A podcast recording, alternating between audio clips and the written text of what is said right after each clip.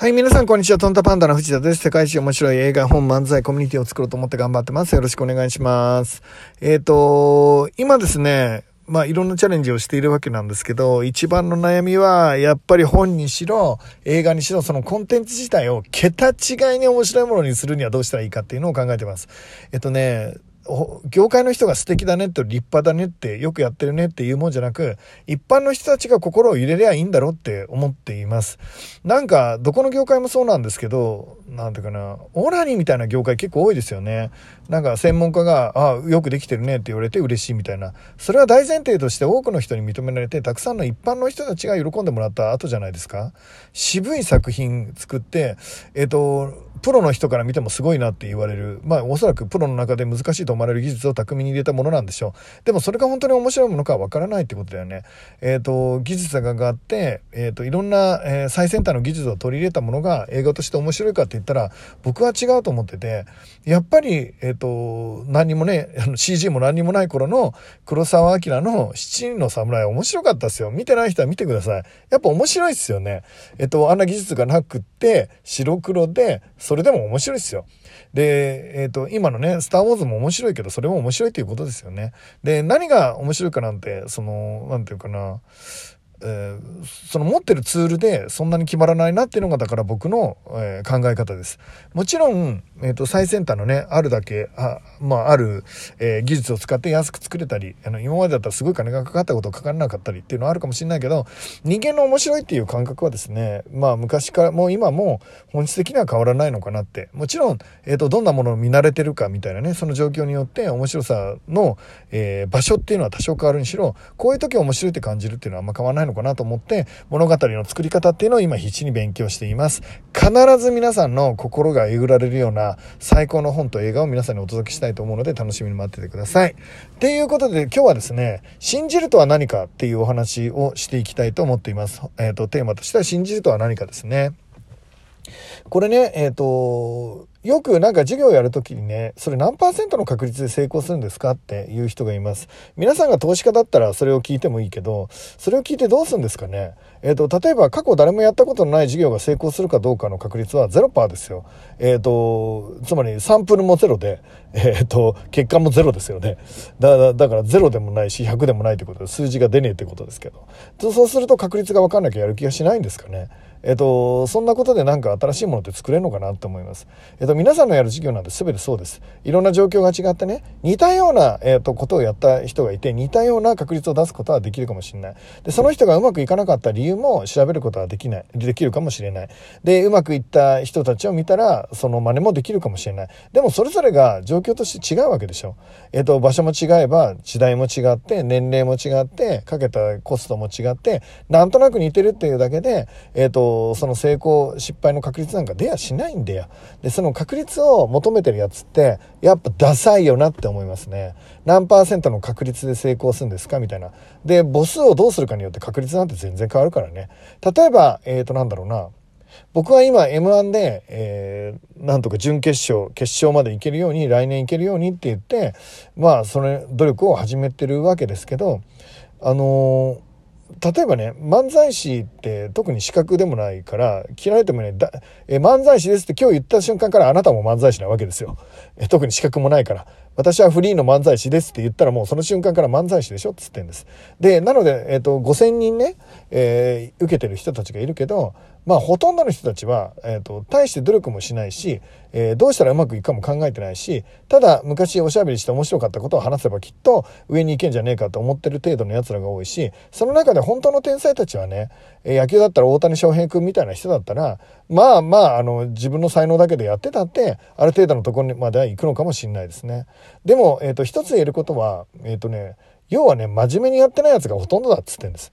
えっ、と、僕が実際に漫才をチャレンジして分かることはとても難しい。えっ、と、簡単に勝つことはできないし、えー、難しいとは思うんですけど、えっ、と、勝つために、うん、えちゃんとプロの人たちにしっかり自分の見栄とかを捨てて、聞いて、ネタを本気で作って、勝つと思って、勝てると思って作品を作ってるやつは、まあ多分、10に1でしょ。だ何が言いたいかっていうと、90%を抜くのは、3週間もあれば抜けると思います今お笑い芸人って言ってる人たち名乗ってる人たちの90%は3週間で抜けるんじゃないかなって、えー、思っています。ただし、その後95%を抜いて上位5%に入るのは、やっぱ、あの、それなりの努力。本当の努力が必要になってくると思います。そしてその5%から上がっていくのが本当の勝負です。そっからの戦いは0.1%上がるのに相当大変でしょう。相当大変だと思います。えっ、ー、と、なので上位5%に入るのは簡単。まあ、例えば、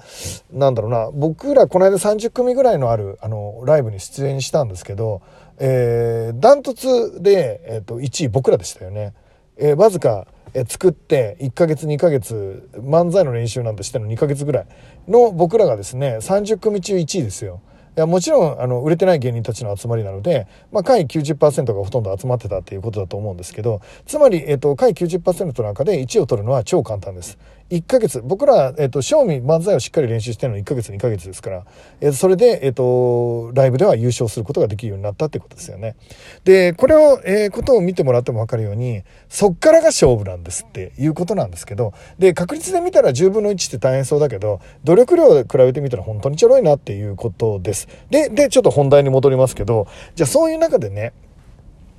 えっ、と、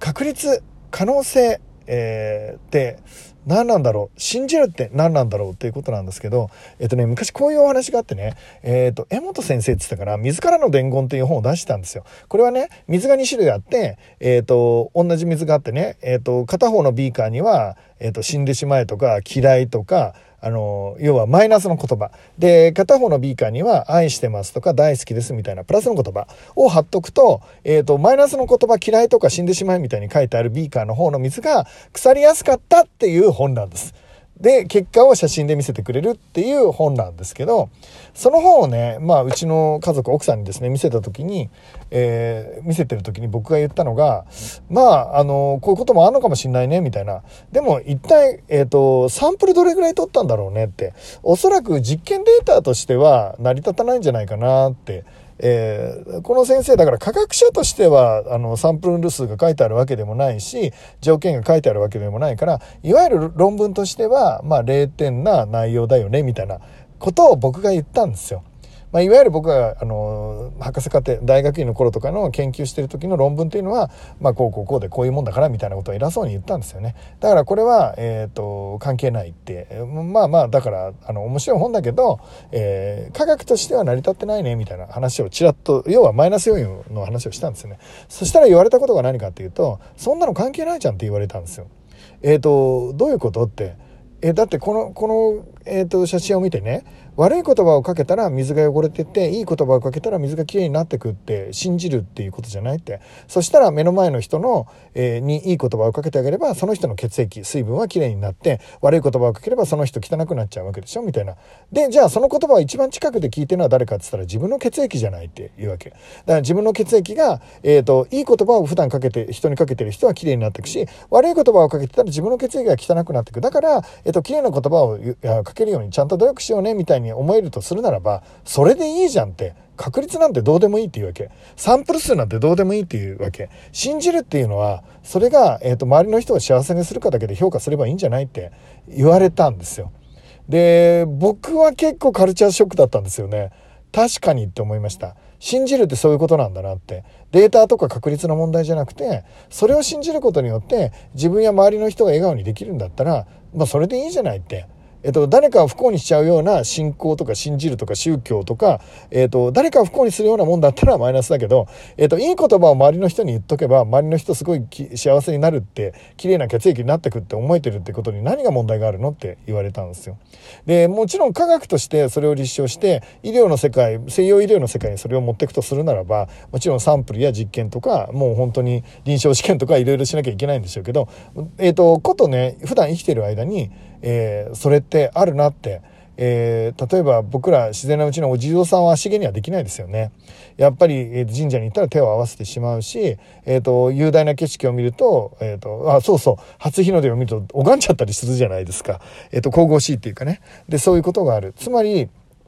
僕らは、え物語を信じちゃうっていう動物だったっていうことですよね。えっ、と、ホモ・サピエンス、えホモ・デウス、あの